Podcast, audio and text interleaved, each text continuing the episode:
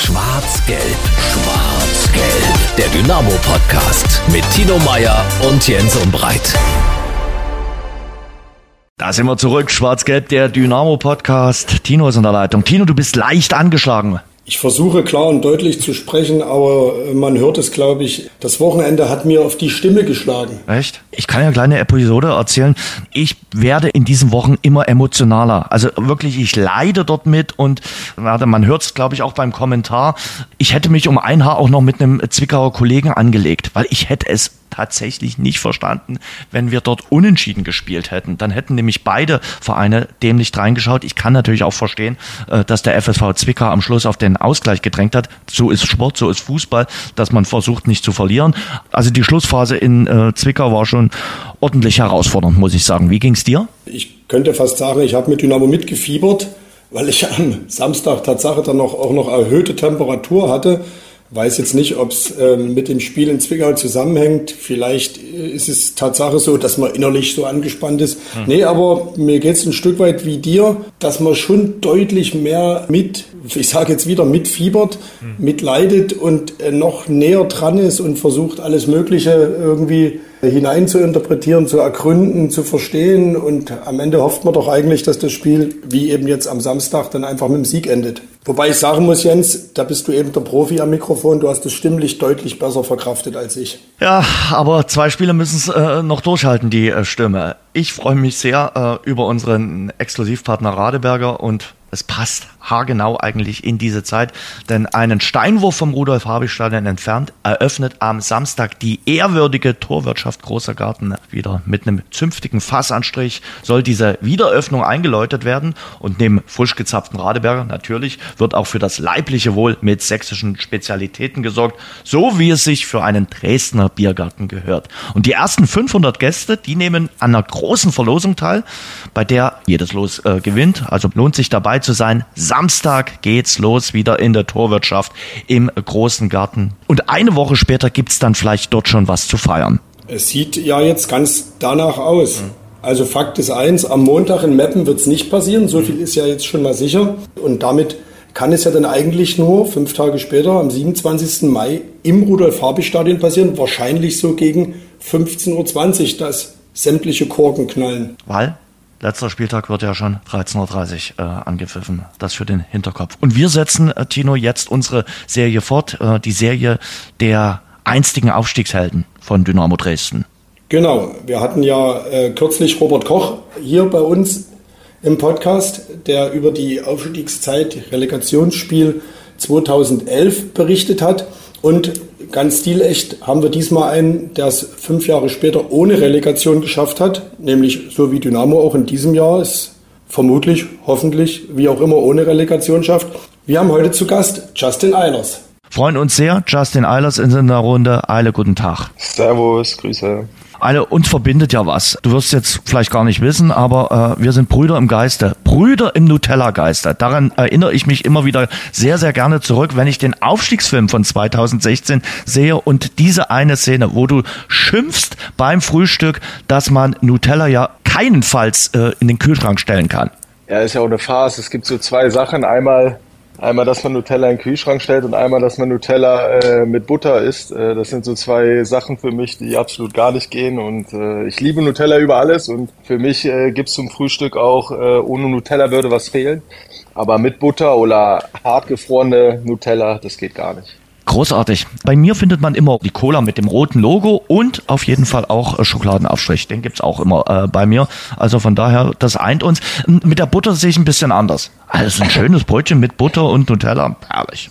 Ah, das ist mir zu viel. Das ist mir wirklich zu viel. du bist ja auch Fußballer. Der, der Profi durch und durch. Ja, das wäre zu, das wäre dann zu viel.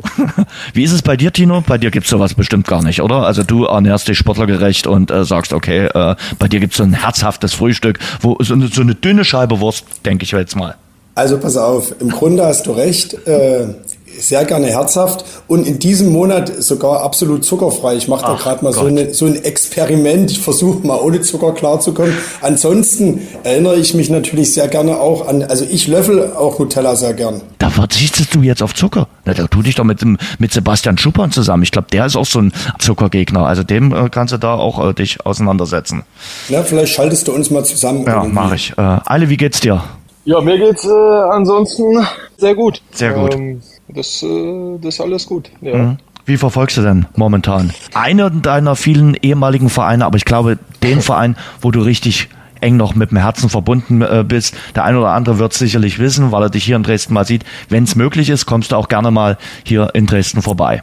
Ja, ich verfolge Dynamo äh, natürlich auch seit meinem Weggang. Mhm. Ist ja jetzt auch schon ein paar Jahre her und so viele Auf und Abs, äh, die man da erlebt. Und wie gesagt, ich komme auch immer wieder gerne zurück nach Dresden, weil es einfach eine unglaubliche Zeit war, äh, die man da als Team und ich glaube, das kannst du auch bestätigen, im Umfeld alleine auch äh, hatte, die man natürlich auch äh, nicht vergessen wird. Und von daher ist man automatisch auch immer wieder gerne auch dort, erinnert sich zurück und ich verfolge natürlich auch die aktuelle Saison und äh, ich glaube, nach der Hinrunde, wie sie verlaufen ist, da wo Dynamo jetzt steht, äh, hat auch keiner so richtig mit gerechnet. Und äh, ja, jetzt ist es halt auch so weit, dass die letzten äh, Spieltage das äh, in eigener Hand haben. Ne? Und der Weg zum Stadion, wenn du zum Stadion gehst, ist ja auch immer ein bisschen länger bei dir, weil der ein oder andere Fotowunsch, Selfiewunsch oder Autogrammwunsch immer noch dabei ist, oder? Ja, muss man auch ehrlich sein. Das ist wirklich, äh, sobald ich Dresden äh, reinkomme, äh, fühlt sich das an wie so eine eigene Region, wie so ein eigenes Land, äh, wo du halt wirklich äh, auf Anhieb erkannt wirst, äh, Leute dich ansprechen, Autogramme wollen.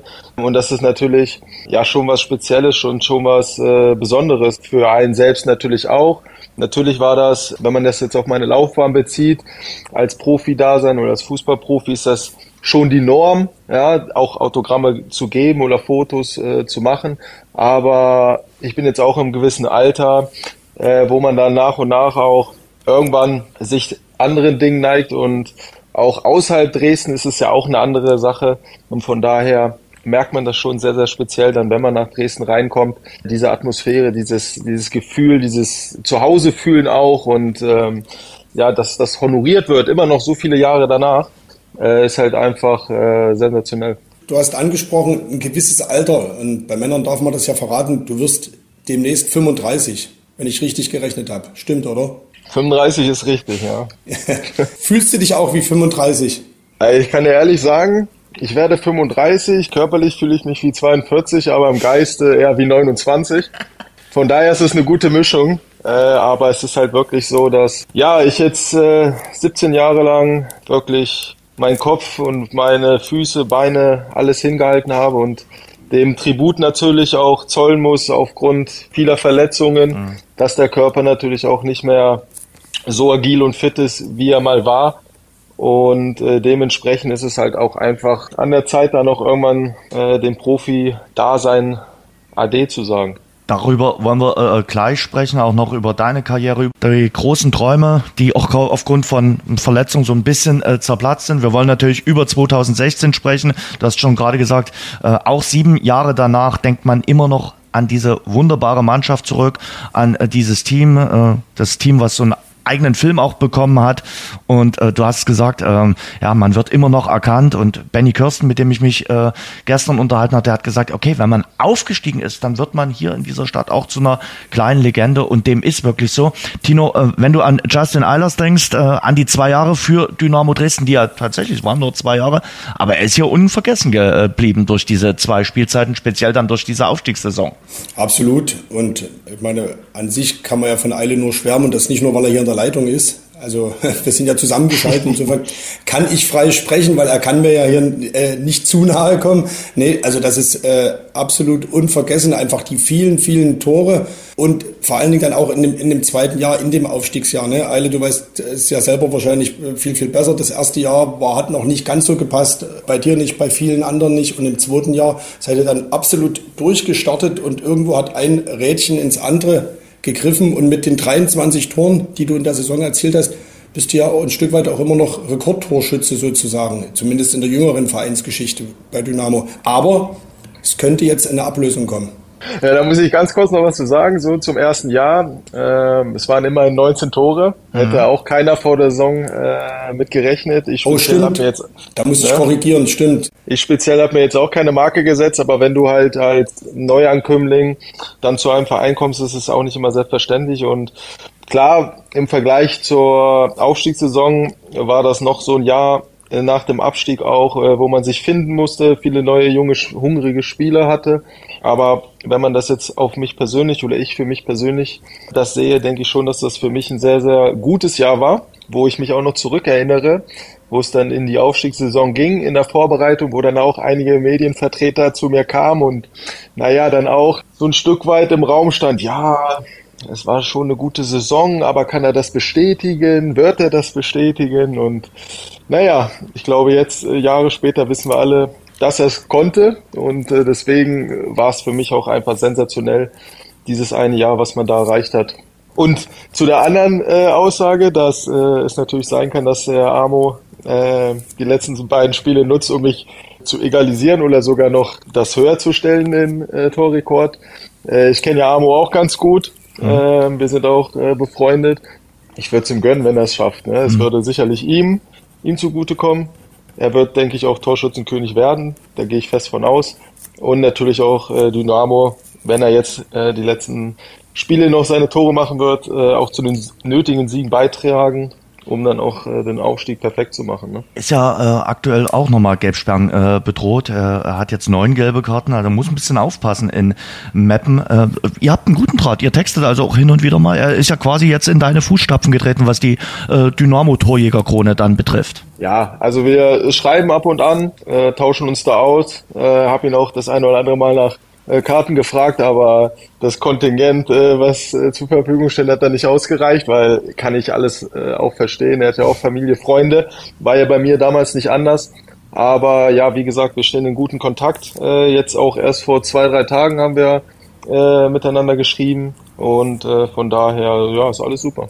Habt ihr auch über seine vergebenen Chancen in, in, in Zwickau geschrieben? Also da hat er einige liegen lassen. Also da hätte er dich schon äh, zumindest die 23 Tore egalisieren können. Ich habe ihn nicht direkt darauf angesprochen, aber ich, äh, ich glaube, das weiß er selber auch. Äh, da wird er sich am meisten selbst drüber ärgern. Da braucht nicht äh, noch ein ehemaliger Dynamo-Spieler äh, draufhauen und sagen, ja, was er hätte es besser machen können. Ich glaube, das wissen wir alle, mhm. äh, dass ja, es keinen gibt, der alle Chancen reinmacht. Und von daher, mit 22 Toren steht er schon gut da. Ja, aber es ist doch verrückt, die schwierigen Dinger, wie eben zuletzt äh, im, im, Heimspiel gegen äh, Wien Wiesbaden, den Kopfball da, da war er sicherlich nicht so einfach, den macht er. Und die klaren Sachen bleiben dann liegen. Wie ist denn das zu erklären, auch du als Torjäger? Gibt es da eine Erklärung? Ich meine, das ist ja vermutlich das ein oder andere Mal auch passiert.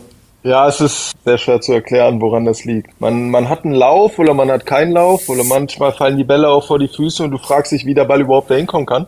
Äh, manchmal zieht man die Bälle auch magisch an, wie nach Standardsituation oder ja, im Getümmel. Aber ich sage auch immer, so ein Stück weit Glück gehört immer dazu, aber ein bisschen Vermögen, die Bälle dann auch zu verwerten, muss man auch besitzen.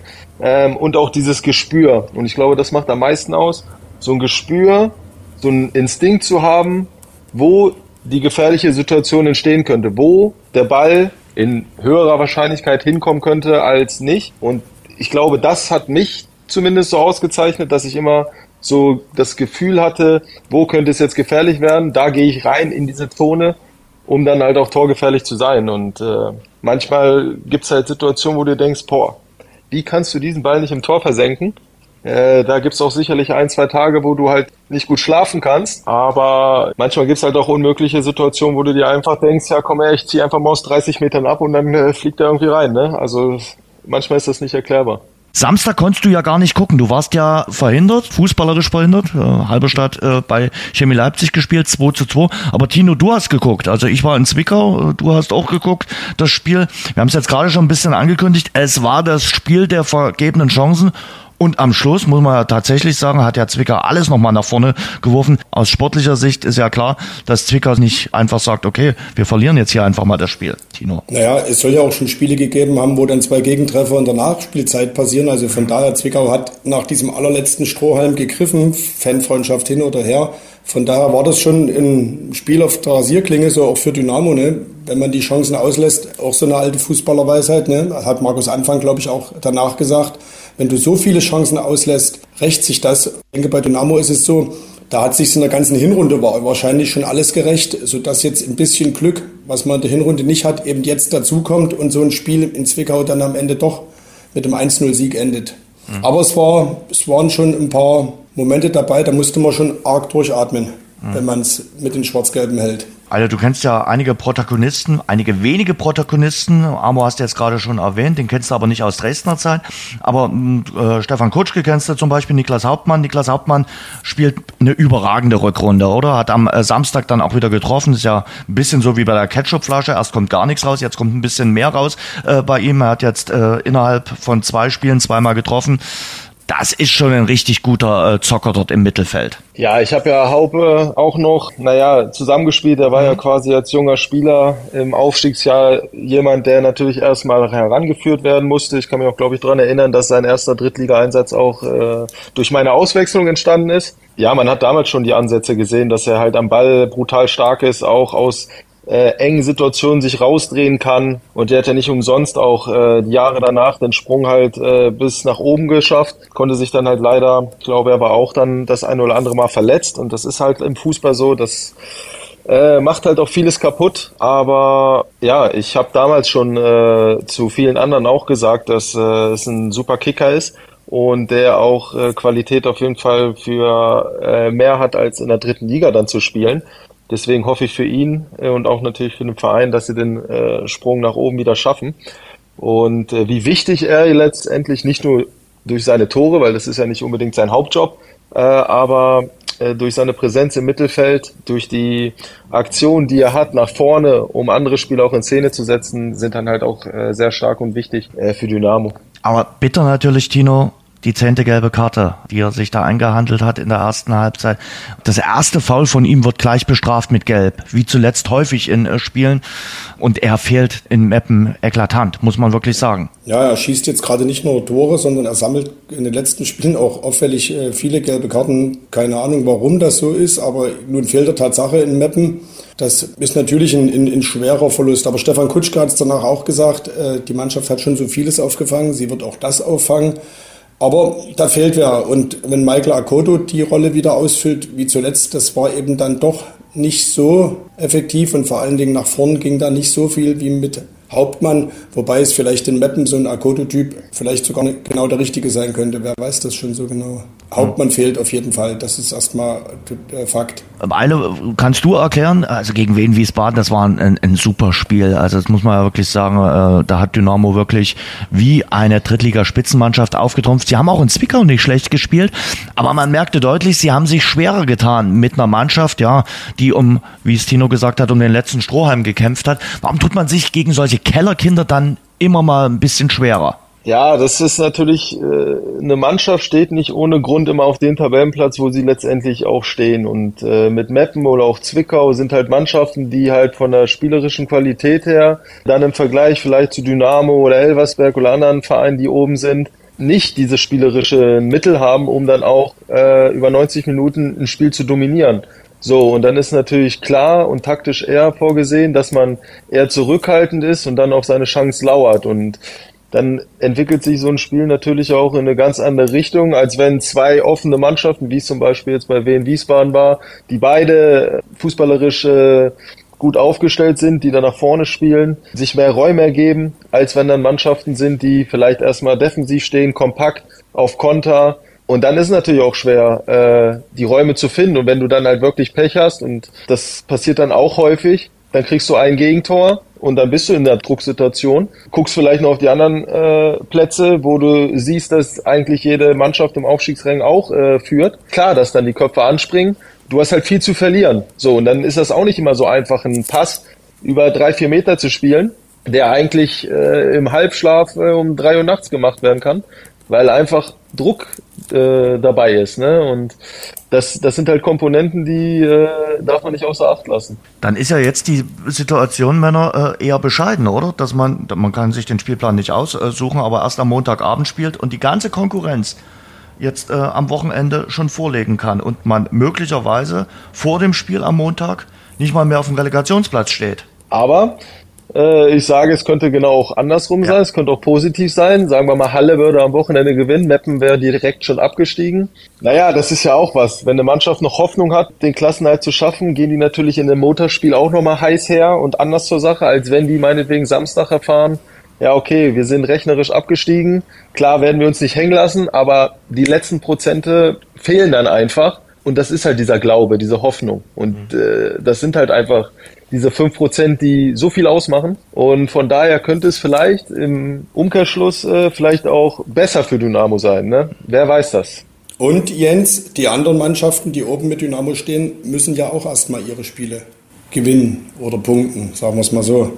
Ich denke da immer wieder an dich. Jetzt äh, auch äh, beim SV Elversberg ja ganz speziell. Äh, ich habe jetzt schon mehrere Leute gehört, die gesagt haben, okay, Elversberg bricht noch ein. Dann, dann verdrehe ich die Augen und sage, okay, Tino Meyer sagt mir das seit Anfang des Jahres. Und, ich habe jetzt sogar eine Tabelle gesehen, Jens. Da wird Elversberg Vierter. Also das ist dann eine sehr, sehr äh, Anti-Elversberg-Rechnung, aber das ist äh, rein rechnerisch Tatsache möglich, dass die am Ende Vierter werden und nichts haben. Vierter, äh, und da ist Freiburg 2 dann aber auch nicht mehr drin. Genau, das, das glaube ich Dynamo Erster, Wiesbaden Zweiter, Saarbrücken Dritter, Elversberg Vierter. So eine Tabelle ist, ist wohl möglich. Okay. Siehst du das auch so dramatisch, äh, äh Eile? Also, dass, dass der SV Elversberg alles verzockt? Naja, es ist immer alles möglich, aber es, ist, es, es ist schon sehr utopisch, äh, wenn das eintreffen würde. Das ist ja die ähnliche Situation in der zweiten Liga mit Darmstadt. Das ja. wäre ja genauso, wenn die noch auf dem Relegationsplatz abrutschen. Die haben ja auch gefühlt schon zwei Matchbälle, nicht nur gefühlt, sondern haben, glaube ich, zwei Matchbälle mhm. vergeben. Ähm, und äh, die müssten auch alles verlieren bis dato. Aber ne, es ist immer alles möglich. Ne? Das meinte ich mit diesen Drucksituationen. Es ist immer so einfach und am 16. Spieltag, äh, da schießt die Mannschaft 6-0 aus dem Stadion gefühlt äh, weil du halt einfach noch frei aufspielen kannst. Aber in diesen Situationen, und das zeichnet halt auch Führungsmannschaften aus oder Spitzenmannschaften und auch äh, Spitzenspieler, ja, dass sie in diesen Situationen die Führung übernehmen, Qualität reinbringen und somit der Mannschaft halt auch helfen. Ne? Eile, kannst du dich an die Aufstiegssaison erinnern äh, vor sieben, acht Jahren? Ihr wart ja ähnlich dominierend wie Elversberg in der Hinrunde. Ihr habt schnell, ziemlich deutlich in der Tabelle geführt. Gab es da auch mal so einen Punkt, wo ihr aufpassen musstet, dass der Vorsprung nicht immer mehr schrumpft und dann vielleicht, du sagst, dann springt der Kopf an und man vielleicht doch mit dem Denken beginnt und diese spielerische Leichtigkeit verloren geht? Gab es da so einen Moment?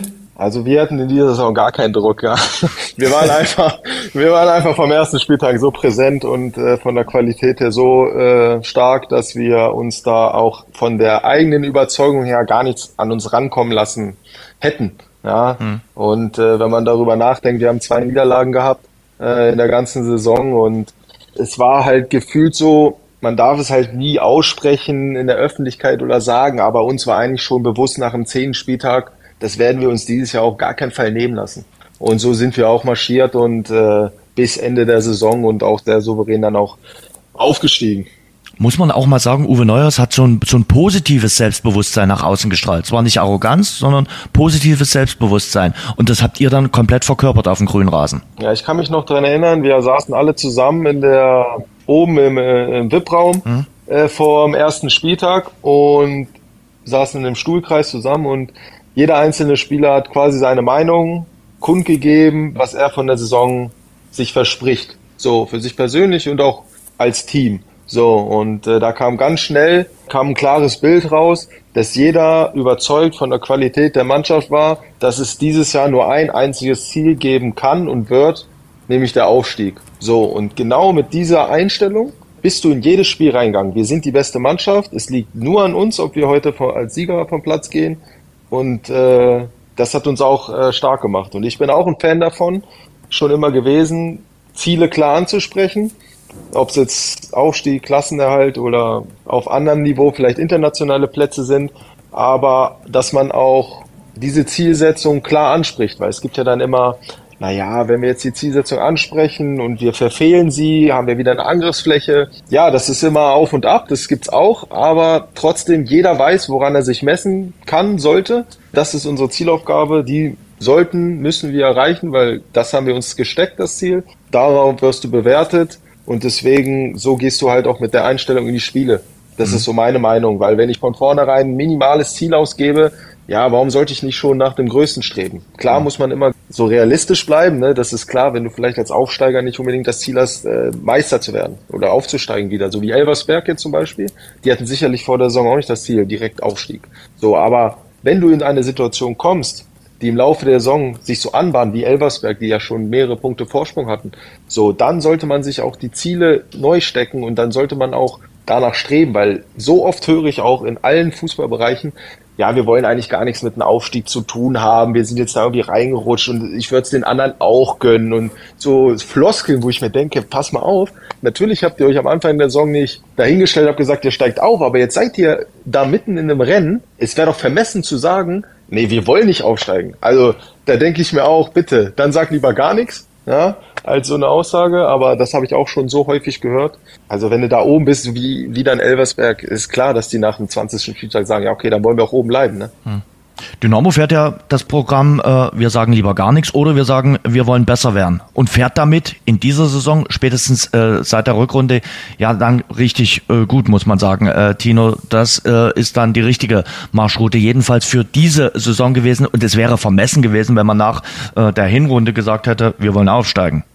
Na, ich glaube, da gibt's äh, so zwei äh, ja, Meinungen. Es gibt ja. es intern, ist glaube ich schon klar. Also ja. ob es einen Stuhlkreis gab oder nicht, das weiß ich jetzt nicht. Aber ich glaube auch schon, dass die Mannschaft sich intern gesagt hat, wir greifen da oben nochmal an, mal gucken, wie gut es läuft. Und ab irgendwann, ich glaube, spätestens als man vor der Niederlage gegen Bayreuth auf diesem Aufstiegsplatz angekommen war, war, glaube ich, intern auch die Zielstellung ganz klar, wir wollen diese Saison doch noch aufsteigen und wir schaffen das irgendwie auch noch.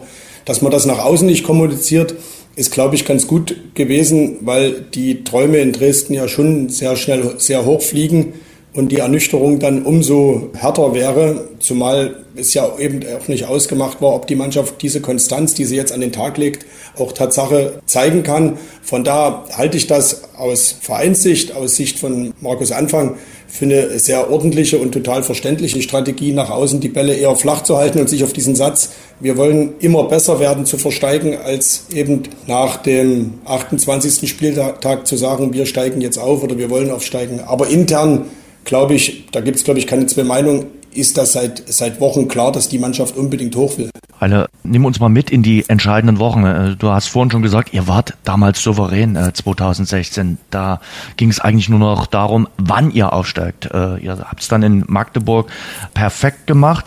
Jetzt bei Dynamo in dieser Saison ist es natürlich ein bisschen anders. Da geht es bis zum letzten Spieltag. So viel steht fest. Hm, worauf kommt es jetzt in den letzten Wochen an? Der Trainer spielt ja jetzt auch so ein bisschen die Klaviatur. Ist auch wichtig zu regenerieren hat der Mannschaft jetzt nochmal zwei freie Tage gegeben, überlegt sich auch beim Training immer was, äh, lässt mal Fußballgolf spielen, auch mal ein bisschen Radfahren. Wie wichtig ist das jetzt für die Spieler, auch ein bisschen ja, Abwechslung beim Training zu bekommen, dass man jetzt ein bisschen anders trainiert als äh, zum Saisonstart, leuchtet ja fast jedem ein. Ja, man muss jetzt halt versuchen, so ein Stück weit den Spaß reinzubringen, so äh, die Gedanken an, an Scheitern oder mögliche Zukunft äh, so ein bisschen ad acta zu legen, wie zum Beispiel dann, wie du gesagt hattest, durch äh, ein bisschen aufgelockertes Training. Mhm. Weil am Ende des Tages brauchst du jetzt keine Läufe mehr, du brauchst keine Konditionseinheiten mehr. Also die Mannschaft ist mitten in der Saison im Saft, so das brauchst du alles nicht mehr, sondern du brauchst leichte Beine, klaren Kopf, und deshalb denke ich, ist das der richtige Ansatz, dass man halt auch einfach äh, so ein bisschen diese Lockerheit, diesen Spaß reinbringt, den Jungs den Druck versucht zu nehmen. Ja, das geht nicht immer, weil jeder schaut aufs Wochenende, jeder guckt sich am Wochenende die Ergebnisse der anderen an. Also das ist ganz normal und von daher muss man sich einfach im Kopf sagen, wir haben es selbst in der Hand. Wir haben uns diese Situation erarbeitet in der Rückrunde. Es ist wirklich zwei Spieltage vor Schluss selbst in der Hand zu haben. So müssen sie auch reingehen. Zwei Siege, ganz klar. Und dann sollten wir aufsteigen. Für mich, Tino, ist ja Mappen das Knackpunktspiel. Bin ich bei dir, wobei Eile hat es gesagt, am Ende klärt sich da am Wochenende schon was und in Meppen weicht so, sage ich mal, diese letzte Hoffnung, die es Tatsache so gefährlich macht. Also Meppen ist ja schon ein Stück weit die Mannschaft der Stunde, zumindest in der unteren Tabellenhälfte. Also, und erinnert dich an unseren Podcast von der Woche, den wir aufgenommen haben, vor dem Spiel gegen Zwickau. Da haben wir gesagt, das ist das Knackpunktspiel. Ah, ich weiß es nicht so recht. Ich glaube, am Ende nehmen sich die Sachen nicht viel. In Meppen wird es genauso schwierig. Und ich glaube, wenn Oldenburg vor dem letzten Spieltag nicht abgestiegen sein sollte, reden wir nächste Woche vor dem letzten Heimspiel nichts anderes. Dann ist das, glaube ich, auch nochmal verdammt schwierig, wenn du es dann klar machen kannst und musst. Aber ich sag mal so, der Ex-Verein äh, vom äh, Eile, der Hallische FC, will doch am äh, Samstag den Klassenerhalt feiern mit einem Heimsieg gegen Rot-Weiß Essen. Ja, dass sie das wollen, steht außer Frage. Ob sie es am Ende machen, ist ne, steht auf einem anderen Papier. Ne? Sie haben sich natürlich auch äh, in die Situation gebracht, es selbst zu lösen. Ja, sie waren ja auch ja lange auf dem Abstiegsplatz äh, vorm Trainerwechsel und dass die natürlich gegen Essen versuchen, alles äh, zu Hause klar zu machen, ist, denke ich, jedem bewusst. Ja, wenn ich das wüsste und in die Zukunft schauen könnte, wer wie oder was die Ergebnisse bringen, ja, das wäre schön, ja. ja das wäre, glaube ich, für alle schön. Wir gucken mal auf die Aufstiegskonkurrenz. Also Elversberg und Wien Wiesbaden nehmen sich gegenseitig die Punkte weg. Das ist das Topspiel am Spieltag definitiv. Äh, dann spielt der erste FC Saarbrücken in Duisburg. Äh, sicherlich auch keine einfache Aufgabe. Und Osnabrück bei Viktoria Köln. Und dann Dynamo, wie gesagt, am Montagabend beim SV Meppen. Das ist auf jeden Fall ein historisches Spiel. Tino, es ist das letzte Montagabendspiel im bezahlten ja. Fußball. Ja, auf jeden Fall. Das ist ja auch schön, dass Dynamo das hat. Und ich finde es jetzt insofern irgendwie auch schön, dass Dynamo nicht dort aufsteigen kann oder dort aufsteigen wird. Weil so Montagabend in Meppen ist vielleicht nicht das, der Traum, den Aufstieg perfekt zu machen. Dann lieber fünf Tage später Heimspiel, Pfingst, Samstag gegen Oldenburg, volles Stadion, danach zwei freie Tage für alle. Also da kann man, glaube ich, viel, viel besser feiern. Von daher, wenn es so kommen sollte, woran ich jetzt auch wenig Zweifel habe, dann ist es doch umso schöner. Hast du gerne Montagabend gespielt, äh, Reiler? Nee, eigentlich ganz so gar nicht, weil du erstens äh, wenig vom Wochenende hast. Äh, das ist der erste Punkt. Der zweite Punkt ist, dass du meistens, wenn du noch Auswärtsspiel hast, äh, den ganzen Tag im Tageshotel bist und verbringst und die Zeit irgendwie einfach nicht rumgeht mhm. äh, bis zum Abend. Und äh, deswegen habe ich eigentlich schon Samstag in der Primetime am liebsten gespielt mhm. oder Freitagabend spiele, weil du dann einfach auch vom Wochenende viel mehr hast, ja, als dann Montagabend. Dann äh, hast du auch weniger Regeneration zum kommenden Wochenende. Also deswegen diese Montagabendspiele bin ich auch kein Fan von. Mhm. Dynamo hat übrigens nie in dieser Saison Freitagabend oder Montagabend zu Hause gespielt. wenn dann immer auswärts, Freitag oder Montagabend. Warum das so gewesen ist, hm, kann man auch mal beim DFB nachfragen. Aber Freitagabend, es gibt nichts Schöneres, Freitagabend zu spielen, glaube ich, als Fußballer, dort dann zu gewinnen und man hat ein hervorragendes Wochenende. Ja, also das kann ich auf jeden Fall so bestätigen. Am besten Samstag früh noch frei und dann ja, bisschen Regeneration. Wie siehst du die Partie in Meppen äh, am äh, Montagabend? Du hast ja im, im Meppen selbst auch gespielt. Also es wird ein ekliges Spiel werden. Meppen ist so unscheinbar, so mhm. unberechenbar, weil äh, vor drei, vier Wochen hätte ich gesagt, es wird ein Selbstläufer. So, jetzt haben die sich auch wieder gefangen, greifen so nach dem letzten Strohhalm, sind in so einer Aufschwungphase, würde ich es mal nennen. Ja, sehr schwer. Also sehr schwer zu beurteilen. Es wäre sicherlich einfacher, gegen eine Mannschaft zu spielen, die vielleicht um gar nichts mehr spielt. Deswegen äh, sage ich ja nochmal äh, rückblickend dann auf die Spiele, die jetzt am Wochenende, am Samstag oder Sonntag stattfinden, hm. wäre es für Dynamo schon von Vorteil, wenn alle alles klar machen würde. Hm. Hast du dem Amo Aslan eigentlich schon geschrieben, dass er schön in Dresden bleiben soll? Also, dass er versuchen soll, in Dresden zu bleiben? Äh, wenn ihr so einen regen Austausch habt, kannst du einfach schreiben, du, Amo, wäre keine ganz schlechte Idee, wenn du in die zweite Bundesliga mit denen aufsteigst. Bleib dort. Naja, ich glaube, das ist jedem bewusst. Ich glaube, das strahlt er nach außen aus. Und das weiß ich auch von ihm persönlich, äh, dass er sich halt in Dresden extrem wohl fühlt. Aber die Vertragssituation ist ja auch nicht immer mhm. so klar, dass äh, das vom Spieler abhängig ist. Ich denke, das primäre Ziel wird erstmal äh, der Teamerfolg sein. Und alles weitere wird sich dann ja in der Sommerpause die Verantwortlichen mit Sicherheit zusammensetzen, was da für Optionen, Möglichkeiten bestehen. Ne? Radeberger öffnen kann so klingen. Mm. Aber auch so. Oh yeah! Jetzt mit etwas Glück 50.000 Euro gewinnen. Einfach Radeberger öffnen und unter den Kronkorken schauen. Die Aktionsflaschen Radeberger Pilsner und alkoholfrei gibt es ab sofort im Handel. Alle Infos unter radeberger.de. Jetzt lass uns mal zurückschauen äh, auf dich, auf deine Karriere, auch auf 2016 und wir gerade beim Thema sind, wie war denn das dann eigentlich? Du warst der Spieler der Saison, dieser Drittligasaison 2015, 2016. Du hast die meisten Tore erzielt, bist also da Torschützenkönig gewesen. Wie viele Vereine waren denn dann interessiert? Wie hat sich dann entschieden, dass du zu Werder gegangen bist? Es hat ja viele interessiert. Wir haben es mal neulich äh, auch noch mal Spieler gesagt, es hat auch in der Kabine immer mal ein bisschen für Gesprächsstoff gesorgt. Wo geht denn der Eile jetzt hin? Wie äh, ist es dann zu Werder gekommen? Ja, dass das natürlich auch äh, intern besprochen wurde oder ich natürlich auch oft gefragt äh, wurde, ja, du Eile, sag mal, wo gehst du denn jetzt hin? Und ich das selbst auch nicht immer direkt beantworten konnte, weil man hat halt eine äh, großartige Saison gespielt. Äh, dementsprechend war auch, glaube ich, jedem bewusst, dass man natürlich auch gefragt ist. Naja, du hattest halt immer als, als kleiner Junge schon das Ziel, in die Bundesliga zu wechseln, äh, in der Bundesliga zu spielen. Und es fiel mir extrem schwer und das muss ich auch wirklich so knallhart sagen. Es fiel mir extrem schwer, auch Dynamo zu verlassen, weil ich hatte, glaube ich, alles, was ich brauchte, um, naja, glücklich zu sein, alles, was ich brauchte, um so erfolgreich. Es war sehr, sehr schwer, aber auf, dem, auf der anderen Seite war es auch einfach für mich, weil es kam halt ein Verein wie zum Beispiel, also ich hatte mehrere Gespräche und äh, mehrere Vereine hatten Interesse, aber Werder Bremen war halt der Verein, wo ich das Gefühl hatte, ja, die wollten mich halt auch unbedingt.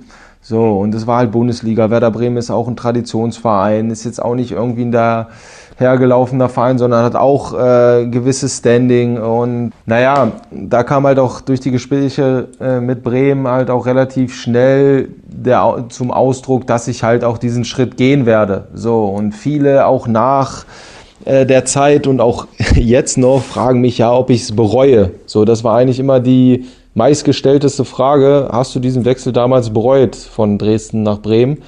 Und da sage ich auch immer äh, klipp und klar, nein, habe ich nicht bereut. Sicherlich wären viele Dinge anders gelaufen. Ähm, aber ich hätte genauso gut äh, auch meinen Kreuzbandriss und meine Hüftprobleme und wie auch immer in Dresden äh, bekommen können. Ja, da ist man nicht vorgefreit gewesen. Sicherlich durch mein Standing in Dresden wäre ich besser aufgefangen geworden, hättest äh, dich vielleicht besser integrieren können wieder ins Team, in den Verein, als wenn du jetzt meinetwegen in Bremen unterschrieben hast und du musst dich sowieso neu beweisen in einer anderen Liga, in einer anderen Mannschaft und bist halt vom ersten Tag an verletzt. So. Und kämpfst dich dann halt wirklich wieder zurück. Dann kam der Kreuzbandriss und naja, schwuppdiwupp waren zwei Jahre rum. Und dann hast du halt nicht einen Verein wie mit Dresden, wo die sagen, naja, wir wissen ja eigentlich, was der Junge kann. Wir geben ihm weiterhin die Chance, auch wenn er jetzt zwei Jahre verletzt war. Bei Bremen im absoluten Profi-Dasein in der Bundesliga gibt es so gute Spieler, da wirst du eins zu eins ausgetauscht und dann ist die Chance vertan. Und so war es dann halt auch am Ende auch. Aber bereut oder wenn mich die Leute fragen, ich würde es immer wieder so tun. Ja, logisch. Du wolltest dir den Traum von der Bundesliga äh, war, äh, machen und äh, man ist immer schlauer, wenn man aus der Tür dann rausgeht, bevor man hineingeht. Also das ist nun mal so, äh, von daher äh, verständlich. Das hat uns ja der Kochi, der Robert Koch, auch erzählt, ne? als er damals von Dynamo wegging zum ersten FC Nürnberg weil er eben die Chance gesehen hat mit Nürnberg, die damals in die zweite Liga abgestiegen sind und sofort wieder hoch wollten, dass er da die Möglichkeit gesehen hat, sich diesen Traum erste Bundesliga doch irgendwie zu erfüllen. Von daher, klar, ich meine, auch das ist so eine Phrase, die Fußballerzeit ist eine begrenzte, aber es ist ja Tatsache so. Wenn Eile jetzt auf 17 Jahre zurückblickt, ne, hast äh, sicherlich vieles probiert und immer wieder probiert und am Ende, glaube ich, kannst du doch aber doch zufrieden zurückblicken, oder? Ja, es waren äh, 17 wundervolle Jahre, äh, muss man einfach sagen, mit Höhen und Tiefen. Ähm, viele schöne Momente, die ich erleben durfte.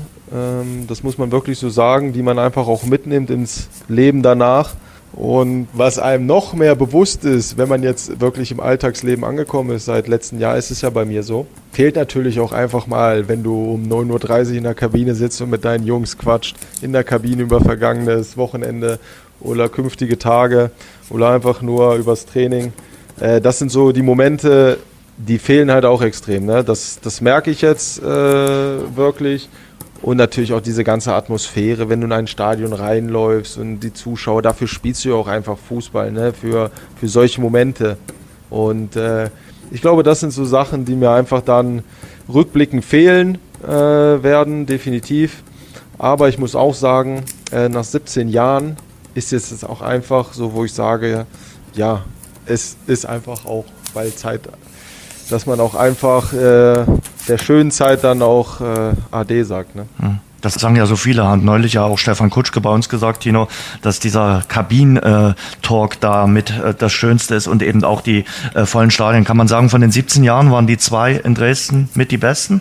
Ja, ich denke, das kann man auch genauso sagen, weil es einfach meine erfolgreichsten Jahre waren. Ich hatte auch schöne Jahre davor mhm. und danach oder Momente, aber ich glaube, da ranzukommen, speziell auch an das eine einzige Jahr, was wir da erreicht haben, ich glaube, das hätte man sich nicht schöner ausmalen können. Und das ist ja auch der Grund, weshalb man dann halt auch so lange in Erinnerung geblieben ist, vielleicht äh, den Fans.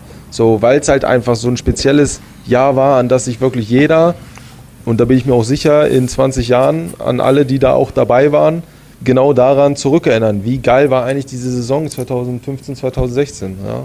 Und das war, glaube ich, nicht nur für die Fans, für euch, sondern auch für uns Spieler einfach außergewöhnlich. Ne? Zu wem hast du noch Kontakt? Zu Kreuzer automatisch, da, mhm. dadurch, dass ich natürlich, also ich hatte die Jahre danach auch mit ihm, aber wir haben ja dann in Halle letztes Jahr noch zusammen gespielt. Mit Kutschke sowieso ab und an mal. Ja, und dann hat man halt über Instagram, kriegt man natürlich schon mit, was die Jungs von früher alles so machen, ne? War es eigentlich, Eile, dein, dein größter Triumph, neben den sportlichen Erfolgen, über die wir in Dresden gerade schon gesprochen haben, das Comeback zu schaffen? Also, du hast jetzt gerade schon anklicken lassen. Hüfte, Leiste, Innenband, Kreuzband. Es könnte ein Podcast über Sportverletzungen sein, aber das hast du ja alles mitgemacht. Also, du hast eigentlich alles mitgenommen, was man an Fußballerverletzungen äh, kriegen kann. Und dich da dann nochmal zurückzukämpfen, äh, zurückgekommen zu sein, war das für dich so der innere persönliche Triumph? Ja, das war auch eine äh, sehr, sehr schwierige Zeit in meinem allgemeinen Leben, gar nicht so sehr sportlich gesehen, sondern auch äh, privat, weil du hast halt aufgrund deiner ganzen vielen Verletzungen und irgendwann bist du halt auch einfach äh, vom Kopf her bist du einfach kaputt, müde, weil du hast so viel Spaß und Freude an dem, was du machst und es wird dir jeden Tag genommen. So, dein ganzer Alltag verändert sich. Du hast nicht mehr dieses Team-Dasein, sondern du bist eigentlich ein Einzelkämpfer, wie in einer Einzelsportart. Du bist nur noch mit dem Fitnesstrainer draußen auf dem Platz, bekommst nicht mehr dieses Gefüge in der Kabine mit, weil du andere Zeiten hast, zu denen du trainierst. Und sowas macht einen kaputt. Sowas zieht einen mental extrem runter. Und dann war es halt mit der Hüftverletzung halt auch eine Verletzung, wo du keinen Zeitraum hattest äh, wo du sagen kannst, okay, du bist in den und den Wochen, Monaten zurück, sondern das war immer dieses, naja, du musst geduldig bleiben, du musst abwarten, du musst schauen, irgendwann, so, das sind ja Worte, die will ja kein Fußballer hören. So, jedes Mal wurdest du gefragt, ja, wann kommst du denn endlich auf den Platz zurück? Das zermürbt einen ja auch extrem.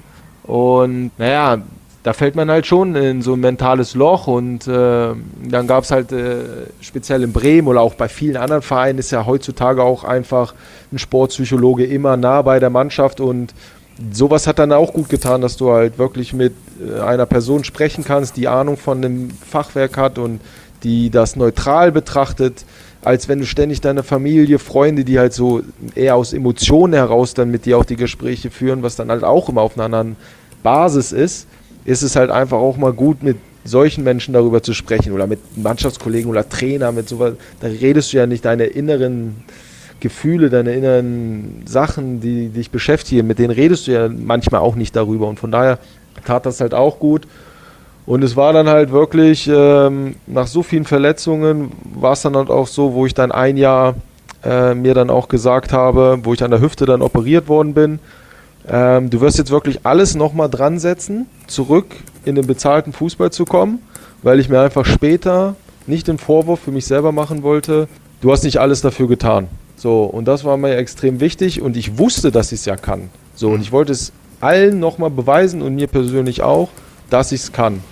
Hm. Und das hat mich angetrieben. Das hat mich angetrieben, mit meinem persönlichen Fitnesstrainer hier in Braunschweig wirklich fünfmal die Woche tagtäglich zu arbeiten, äh, über ein halbes Jahr lang um dann für künftigen Sommer dann wieder Fuß zu fassen.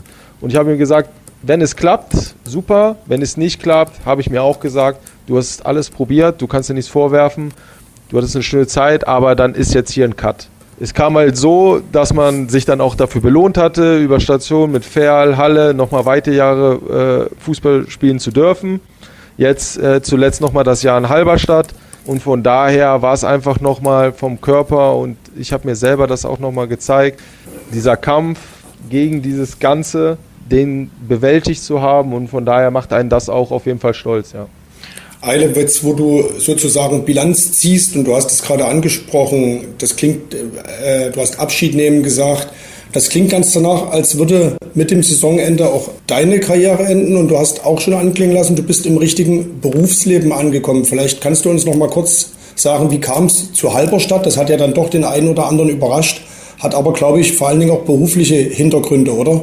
Ja, genau. Es ist halt einfach so gewesen. Letztes Jahr in Halle war es dann halt auch schon wieder so, dass ich das letzte halbe Jahr wieder körperliche Probleme hatte, wo es dann halt auch äh, klar war, wo man in die Sommerpause geht, dass der Vertrag halt nicht verlängert wird. Dann hat man halt einfach äh, sich schon letzten Sommer gesagt, so du bist jetzt 34 Jahre geworden, du merkst halt dein Körper das eine oder andere Mal mehr als vielleicht andere Spieler. Was ist jetzt der genaue Fahrplan? Wie siehst du deine Zukunft? Und da war es halt einfach so, dass du mit Halberstadt so ein gewisses Paket geschnürt hast, wo du sagst, okay, du bist auf Halbprofi-Dasein in der Regionalliga Nordost, die ja an sich auch noch eine attraktive Liga ist. Äh, das war mir auch nochmal wichtig, quasi einen Übergang zu schaffen, dass du nicht komplett mit Fußball aufhörst, aber dass du quasi trotzdem äh, den Übergang schaffst ins Berufsleben. Ich mache jetzt äh, zum Industriekaufmann eine Weiterbildung, die geht jetzt noch ein Jahr lang. Dann habe ich eine äh, abgeschlossene Berufsausbildung. Das war mir wichtig, dass ich zumindest da äh, was fest in der Hand habe. Äh, bedeutet im Umkehrschluss nicht, dass ich da auch bleibe, aber es ist einfach wichtig, was zu haben und es ist auch wichtig, dass ich jetzt so ein, ja, diesen Übergang äh, geschaffen habe. Auch, naja, man muss auch äh, ehrlich sein, äh, mein Leben hat eigentlich nur der Fußball bestimmt. So, ich bin aus der Schule raus und ich war Fußballer. So, und deswegen war es für mich auch äh, eine krasse Umstellung, äh, dann auf einmal nicht mehr um 10 Uhr in der Kabine zu sitzen, sondern dann auch um 8 Uhr anfangen zu arbeiten. So, und da vermisst man die alte Zeit natürlich noch umso mehr, ne? muss man auch äh, ehrlich sein. Aber es ist jetzt einfach in der Zeit gekommen, jetzt auch im Sommer. Man hat sich die Saison in Halberstadt sicherlich auch anders vorgestellt. Wir sind jetzt rechnerisch abgestiegen. Äh, was jetzt am grünen Tisch da noch äh, möglich ist und passiert, äh, sei mal dahingestellt. Aber rechnerisch sind wir auf jeden Fall abgestiegen. Und ähm, dementsprechend äh, würde es äh, für mich dann auch einfach Sinn machen, einfach jetzt auch zu sagen, okay, es reicht einfach jetzt im Profi-Dasein. Du schleppst dich nicht von Verletzung zu Verletzung und es reicht dann einfach auch. So, ich hatte schöne 17 Jahre und äh, dass ich noch ein bisschen äh, kicke, just for fun irgendwo, das bleibt äh, erhalten. Aber dann so Sachen wie, wenn du am Wochenende mal mit der Familie irgendwo hin willst oder irgendwelche Events anstehen, dass du dann halt nicht äh, durch den Fußball gebunden bist, sondern dann rufst du deinen Trainer an und sagst, pass auf, Coach, ich komme heute nicht zum Spiel, weil meine Mutter feiert ihren 60. Geburtstag. So, fertig aus und dann bist du halt auch raus aus dem äh, Profi-Dasein. So und äh, deswegen stehen alle Zeichen auch äh, darauf, dass äh, ich jetzt im Sommer auch äh, aufhören werde. Hast du eigentlich das berühmteste Produkt äh, aus Halberstadt mal genossen? So, jetzt muss, da muss mir mal erklären, wer das was das Die Halberstädter Würstchen. Also ich kenne das Halberstadt. Das ist das berühmteste, habe ich noch nie gehört. Echt? Nee. Tino, kennst du die Halberstädter oder bin ich hier der Einzige in der Runde, der die Halberstädter Würstchen kennt? Also wenn ich was aus Halberstadt kenne, dann sind es Tatsache auch nur die Würstchen. Die gibt's bei uns im Stadion oder wo gibt's die? nee, Vielleicht auch auf dem Marktplatz oder beim, also, beim Fleischer um die Ecke. Richtig. Dafür ist mal Halberstadt berühmt. Als, als Tor zum Harz und für die Würstchen. Ja, da bin ich überfragt. Okay. muss ich vielleicht nochmal die letzten Wochen, muss ich mir mal vielleicht so ein Halberstädter Würstchen, müsste ich mir vielleicht. Mit Senf. Mit Senf, ja, da bin ich raus. Ich bin Ketchup-Typ. Und, und, Ketchup und Nutella. Eile, Nutella drauf. Also das ist schon echt eklig, glaube ich. Nutella, das. Ja, du gehst sehr offen mit deiner Situation, auch mit, mit deiner Karriere. Du hast vor ein paar Jahren mal ein Interview gegeben, auch äh, über die Probleme gesprochen. Abseits des Fußballrasens macht ja jetzt nicht jeder, also seinem Herzen keine Mördergruppe zu machen. War ja nie alles rosig in deiner Fußballerkarriere, gerade auch in der Zeit danach Bremen. Äh, Griechenland war richtig schwierig für dich. Also da gab es ja sicherlich auch ein paar, paar, Punkte oder ein paar Monate, wo es dir auch äh, abseits des Rasens richtig dreckig ging. Ja, wie das, wie das Leben halt auch immer so ist. Es, es ist immer nicht eine Einbahnstraße, wo es steil nach oben geht. Ich glaube, das sind ganz, ganz wenige Menschen auf dieser Welt, äh, bei denen das vielleicht so ist. Ähm, von daher gibt es immer Höhen und Tiefen und äh, wichtig ist immer, dass man aus diesen Tiefen halt auch lernt und äh, sich versucht auch rauszuholen. Und mir war einfach bewusst, dass ich das auch selbst für mich, also sicherlich hatte ich auch Hilfe, äh, durch Freunde und Familie und das war auch wichtig, dass ich die Hilfe hatte, aber du musst selber für dich einfach diesen Schalter umlegen und dich aus diesem Loch holen, weil das mhm. können keine anderen, äh, sondern du musst selber diese Initiative ergreifen und sagen, ja, okay, es ist jetzt alles nicht so gelaufen, wie man ja, sich das alles vorgestellt hat, vielleicht auch nach Dresden. Es ist ja wirklich der Worst Case eingetroffen, wo du halt deinen Traum nicht verwirklichen konntest, du nur noch verletzt warst, äh, dich von Verletzung zu Verletzung geschleppt hast äh, wo dann irgendwann das Gehalt nicht mehr gezahlt worden ist und all so eine ganzen Geschichten, die dann halt äh, auf dich zukamen. Und irgendwann ist es ja auch, wo du dir selber einfach, wenn immer wieder irgendwas auf dich reinhämmert, äh, wo du dir dann auch immer die Frage stellst, ja, sag mal, kann es eigentlich noch schlimmer kommen und äh, was soll noch alles passieren und wie auch immer. Und da habe ich einfach für mich so viele andere Sichtweisen im Leben kennengelernt, die ich vorher vielleicht gar nicht so kannte und habe mich dadurch herausgezogen, so wo ich sage, okay, klar, geht es mir aktuell nicht so gut, aber ich sehe viele andere Menschen, denen geht es weitaus schlimmer, ja, und da rede ich jetzt sicherlich auch über Gesundheitsprobleme, Krankheitsfälle, all so eine Geschichten, aber auch viele, viele andere Sachen. Und das hat mir vielleicht so die richtige Richtung nochmal nach oben gegeben, wo ich sage, okay, pass auf, hol dich raus aus diesem Loch mit Freunden, Familie, die dich dann unterstützt haben und von daher äh, bin ich da auch äh, bis auf diese, diese eine Zeit äh, auch wieder rausgekommen. So, mhm. und das macht auch auf einer Seite stolz, aber so spielt das Leben halt auch einfach, dass es Höhen und Tiefen gibt, sowohl sportlich als auch äh, dann am Ende privat. Mhm. Bereust du irgendwas? Es gibt viele Dinge, die ich bereue, ja. Ähm, das muss man auch einfach so sagen. Jetzt ja, jedes einzelne ins Detail zu gehen, braucht man jetzt nicht, aber es gibt auf jeden Fall Dinge im Leben, äh, die man bereut. Ja, wenn man das jetzt auf Sportliche bezieht, gibt es auch Wechsel, die ich bereut habe. Ja, vor Dynamo. Äh, Zeiten habe ich auch Wechsel gehabt, wo ich sage, okay, mit ein bisschen mehr Geduld oder wie auch immer, hättest du vielleicht den Weg einschlagen können oder dahin gehen können und dann wäre die Karriere vielleicht so oder so verlaufen. So, das sind ja immer diese Momente, Entscheidungsmomente, ähm, die man dann vielleicht nicht immer rückgängig machen kann. Aber durch jede Entscheidung geht das Leben in die eine oder andere Richtung immer weiter. So. Und worauf es auch kommt, es geht halt immer weiter. Mhm. So, das Leben geht auch ohne mich weiter. So. Oder wenn es mir schlecht geht oder gut geht, geht es auch immer weiter. So, und so muss man das halt einfach auch sehen. Ne? Aber ich habe den Eindruck, Tino Eile ist mit sich komplett im Reinen. Auch mit seiner Entscheidung jetzt im Sommer dem großen Fußball AD zu sagen und äh, eine neue Laufbahn dann einzuplanen, einzuschieben. Weißt du schon, was du machen wirst dann? Also dann, wenn du die Ausbildung abgeschlossen hast, also dann hast du den Schein in der Hand und bleibst du dann in dieser Richtung oder sagst du, okay, du kannst dir auch weiter vor, wieder vorstellen, dann im Fußballbereich zu arbeiten? Also Wichtig wird erstmal sein, dass ich jetzt das eine Jahr wirklich dann noch durchziehe und dann auch den Abschluss mache. Mhm. Ähm, da muss das ich auch sagen, habe ich extrem Bammel vor, vor Abschlussprüfung mhm. ja, äh, im nächsten Sommer. Aber was darüber hinaus dann passiert, äh, kann ich, kann ich noch nicht sagen. Ähm, ob, ob es jetzt dann in der äh, Position weitergeht, im kaufmännischen Bereich, oder dass ich, ähm, ich habe auch einen Trainerschein, dass ich äh, quasi dann irgendwo im Nachwuchs arbeite, äh, im Scouting. Also ich habe schon die Zielsetzung, dass ich dem Fußball auf jeden Fall auf eine Art und Weise treu bleibe, weil dafür habe ich es einfach äh, mein Leben lang gelebt und es ist auch schwer einfach komplett loszulassen. Aber als aktiver Spieler ist es dann einfach auch Zeit, weil der Körper einfach auch nicht mehr so mitmacht, wie man sich das wünscht. Und dann wird sich zeigen, äh, wohin äh, mich der Weg äh, schlägt, ja. Wer weiß, vielleicht komme ich ja zurück nach Dresden. Mal gucken, ob da irgendwas übrig ist. Äh, Im Verein für mich, ja, machen ja auch viele Dinge. Äh, Gebe ich mein Bewerbungsschreiben äh, jetzt hier in dem Podcast und auch vielleicht dann nächstes Jahr ab, ja. Ich sag mal, selbst wenn du jetzt nicht zurückkommst äh, und wenn du äh, in der Ferne bleibst, äh, für einen weiteren Podcast, irgendwann würden wir dich gerne wieder einladen, Tino. Auf jeden Fall, auf jeden Fall. Also ja Das ist ja eine Karriere, die 17 Jahre, da ist ja so viel passiert, das und passt ja gar nicht alles in 60 Minuten nee, rein. Also da gibt es sicherlich noch ein paar Anekdoten zu erzählen. Eine, eine Sache wollen wir noch erwähnen, ähm, weil er vor einem Jahr hier in Dresden Trainer war und weil du auch, glaube ich, geschätzt hast, unter ihm zu arbeiten.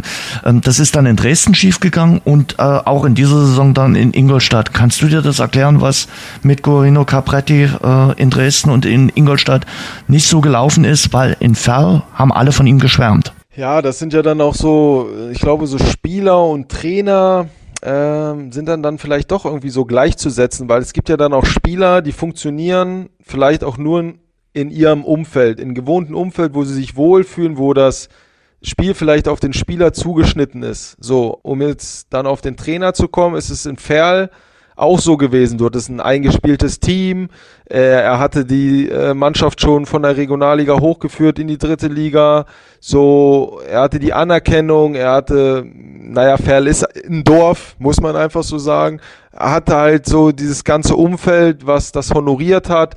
Äh, hat ihn machen lassen. Seine Taktik, die wir gespielt haben, weil wir die Spielertypen dafür hatten, ging auf.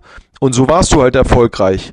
So, und sein Verhängnis war, glaube ich, dass er diesen Plan versucht hat, auf die anderen Mannschaften zu produzieren, aber er halt vielleicht in gewissen Mannschaftsteilen nicht die Spieler für dieses System oder für diese Taktikvorgabe hatte.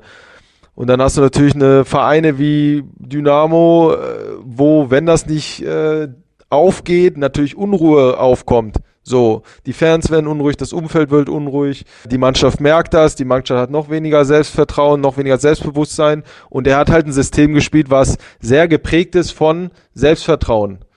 Sehr hohes Pressing, äh, hohe Ballgewinne, spielerisch, so und wenn das halt schief geht, bist du halt hinten offen und dann verlierst du halt das ein oder andere Spiel und so kam es dann halt auch, äh, wenn dann dieses System nicht gegriffen hat. Und so war es dann wahrscheinlich auch in Ingolstadt. Da habe ich es dann nicht mehr so ganz verfolgt. Aber da war es mit Sicherheit auch ähnlich. Und sein Verhängnis war dann, glaube ich, dass er halt diesen Plan A hatte und nicht Plan B, eventuell sogar noch einen dritten Plan.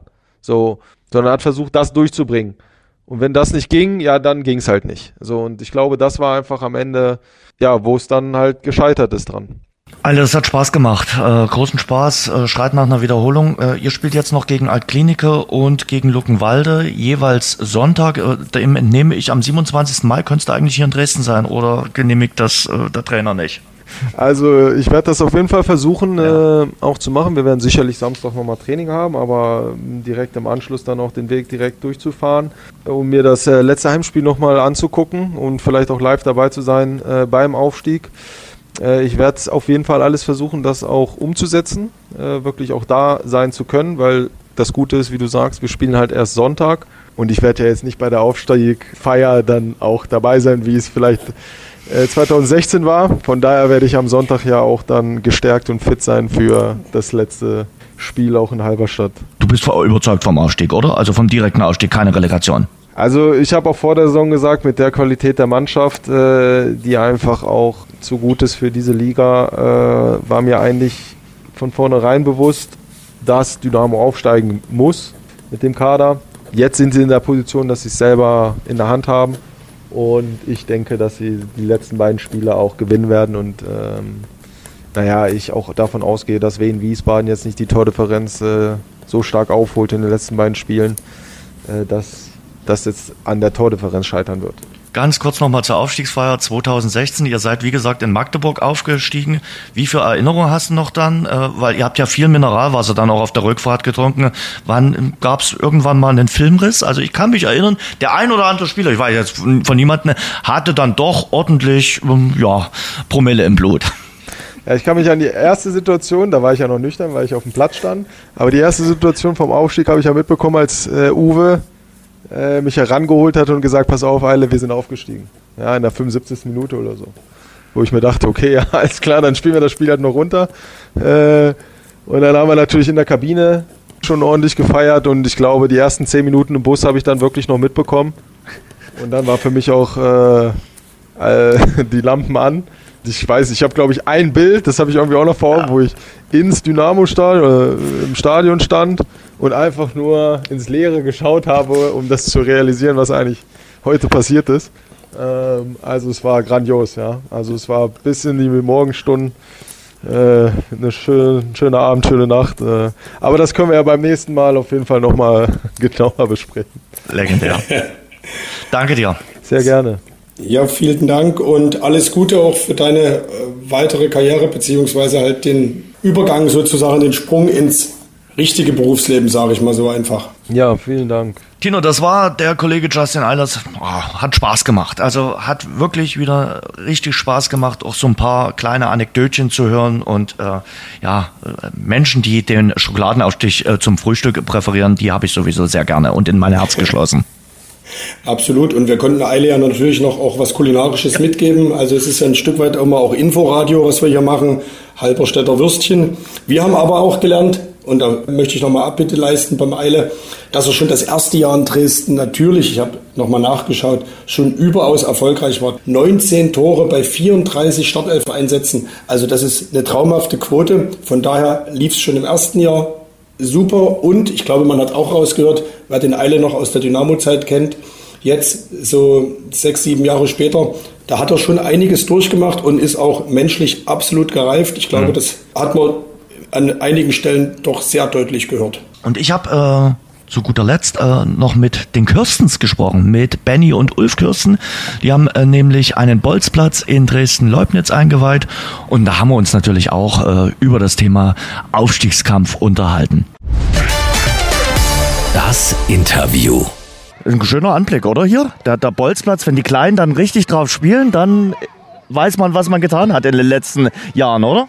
Ja, wir sind auch absolut glücklich darüber, äh, dass wir das jetzt äh, vollenden konnten, äh, auch mit tatkräftiger Hilfe von, vom Kindergarten, weil die haben auch unheimlich gute Arbeit geleistet. Und ja, jetzt sieht man auch, dass die Kids Spaß haben und äh, nicht mehr ganz so schmutzig werden. Aber es ist natürlich klar, dass es äh, auch ein langer Weg bis hierhin war. Ja? Die zwei Jahre waren jetzt sehr intensiv. Wir hatten dann auch ein paar Wochen Verzögerung aufgrund der Wetterlage. Und jetzt sind wir aber froh, dass der erste Platz tatsächlich da ist. Und äh, ja, das ist wirklich schön, die Kinder spielen zu sehen. Kannst du ein bisschen was zum Platz sagen, auch zum Projekt hier in Leubnitz? Ja, wir hatten hier einfach das Problem auch, das war eine alte äh, brachliegende Fläche hier auch. Ähm, die Kinder konnten im Hochsommer nicht draufgehen und konnten dann auch im Herbst nicht draufgehen, weil es einfach dann für die Erzieher schwer war, weil die Kids natürlich auch sehr dreckig waren dann. Und ähm, so haben wir dann uns entschieden, das hier zu machen. Und ähm, ja, es ist unser erstes Projekt, was wir umgesetzt haben. Äh, wir haben viel daraus gelernt, auch für die nächsten Projekte, die wir da vorhaben und wollen natürlich auch mit unserem Gin dort weitermachen. Und ähm, es sieht so einfach aus, aber es war wirklich anstrengend, die ganzen Male hinzukommen, immer alles abzuprüfen und äh, zu koordinieren. Wir haben das alles finanziert und dann war es so, dass das Material kam, hier mussten Flächen geschaffen werden, äh, der TÜV musste es abnehmen, die Erzieher mussten äh, die Kinder zurückhalten, dass sie nie in der Bauphase auch hier draufkommen. Und am Ende war es aber sehr interessant. Also auch die Bauarbeiter, die hier alles hergerichtet haben, haben gesagt, so viele Zuschauer hatten wir noch nie während der Bauarbeiten. Das bedeutet, äh, das geht jetzt immer so weiter und man kann sich über eure Stiftung auch weiter bewerben für solche Projekte? Ja, wir brauchen bestimmte Voraussetzungen. Es ist natürlich klar, äh, dass wir da auch schauen müssen, welche Gegebenheiten haben wir vor Ort. Wir brauchen dann lokale Leute, die uns dann auch unter die Arme greifen. Wir hatten hier jetzt auch jemanden, der die der die Bodenplatte hergerichtet hat, ähm, weil er wusste, dass wir natürlich auch eine karikative Einrichtung sind mit der Stiftung und das macht's dann auch äh, wirklich rund, ja, dass viele Menschen uns da auch helfen. Auch das Bolzplatzprojekt jetzt in Großenhain, wo wir in Zusammenarbeit mit den Gofus waren, basiert auf dem Gin-Verkauf, weil sie bei der Veranstaltung das mitbekommen haben und haben gesagt, Mensch, coole Aktion, super, dass ihr das macht, wir wollen euch dabei unterstützen und das ist ein größeres Projekt, also ein bisschen größer als das hier und ähm, ja, klar, wir wollen das, äh, so, sofern wir das können mit der Stiftung, auch jedes, jedes Mal wiederholen. Und ähm, ja, der Gin-Verkauf läuft parallel weiter. Das ist auch die Grundlage äh, für alles. Und ja, wir freuen uns einfach, dass diese Schnapsidee jetzt äh, in diese Richtung geht. Ja, das wollte ich jetzt gerade so sagen. Also das, was wir wirklich mal als Schnapsidee und als Zusatzgimmick geplant war, hat sich jetzt so richtig äh, zum Renner äh, entwickelt, oder? Ja, das war ja wirklich so in der Corona-Zeit eine Idee, die der Benny da irgendwann mal an mich herangetragen hat und gesagt hat, du, lass uns mal was für die Stiftung, einen Gin machen für die Stiftung und da ist so gut eingeschlagen, dass wir das dann auch auf vielen Nachfragen, ob wir das nochmal machen würden, äh, dann umgesetzt haben. Und wir sind ganz froh darüber, dass wir das auch äh, äh, so weit hingekriegt haben, äh, dass wir das dann auch äh, wie gesagt, solche Plätze umsetzen können. Das ist ja auch nicht ganz einfach, man muss ja immer 10.000 Flaschen verkaufen, sonst kann man es auch äh, schlechter realisieren und von daher haben wir das hingekriegt und wir hoffen natürlich, dass wir das im nächsten Jahr genauso wieder hinkriegen. Männer, jetzt muss ich natürlich noch auf ein Thema zu sprechen kommen, zu dem Thema äh, schlechthin. Man merkt so richtig, die Stadt ist emotionalisiert, oder? Also es ist eine Stimmung hier. Wir haben neulich äh, gesprochen, was hier vor sechs Monaten los war. Da waren alle enttäuscht, da waren alle geknickt, außer Benny, der hat es ja schon vorher gesehen. Äh, nach dem Zwickau-Spiel, nach dem äh, 0 zu 0, dachten wir, was wird das für eine Rückrunde? Und jetzt merkt man hier, es kribbelt, alle wollen äh, in zwei Wochen irgendwas feiern. Ja, man muss es nur noch umsetzen jetzt. Also wir haben ja noch zwei Spiele und die sind brutal wichtig. Äh, man sieht ja, dass auch alle weiterspielen. Man hat das in Zwickau gesehen. Die haben äh, selbst bei dem 1-0 ist der in der letzten Minute noch der Torhüter mit nach vorne gegangen. Also die wollten da schon noch diesen Punkt holen. Auch wenn es dann vielleicht nicht mehr viel gebracht hätte für Zwickau. Aber da, da jeder, jeder Verein kämpft trotzdem noch um, um, um Respekt und Anerkennung. Und äh, ja, wir müssen jetzt unsere Hausaufgaben machen. Äh, das sind zwei brutal schwere Spiele. Und äh, wenn wir die gewinnen, bin ich überzeugt, dass wir auch direkt aufsteigen. Wie siehst du es, äh, Benny? Wie hast du es am Samstag verfolgt? Ja gut, ich habe es persönlich zu Hause geguckt. Ja, und ähm, wir waren natürlich alle gespannt. Meine Frau hat mitgeschaut, äh, mein Kleiner hat mitgeschaut. Also es war schon eine ganz, eine ganz besondere Stimmung jetzt. Wie du es schon sagst, man merkt es einfach. Die Menschen, die glauben daran und die vermeintlich einfachen Spiele auf dem Papier, die gibt es nicht. In so einer Saisonphase ist es schön, dass man jetzt zwei Finals eigentlich hat. Es sind einfach als Einzelfinals zu bewerten und zu betrachten. Und das ist das Schöne jetzt. Jetzt hat man seine eigene Hand irgendwo und das ist, ist die geilste Zeit des Jahres, wenn es äh, genau um diese wichtigen äh, Punkte geht, um sich auch Namen oder seinen Namen in die Geschichtsbücher zu schreiben.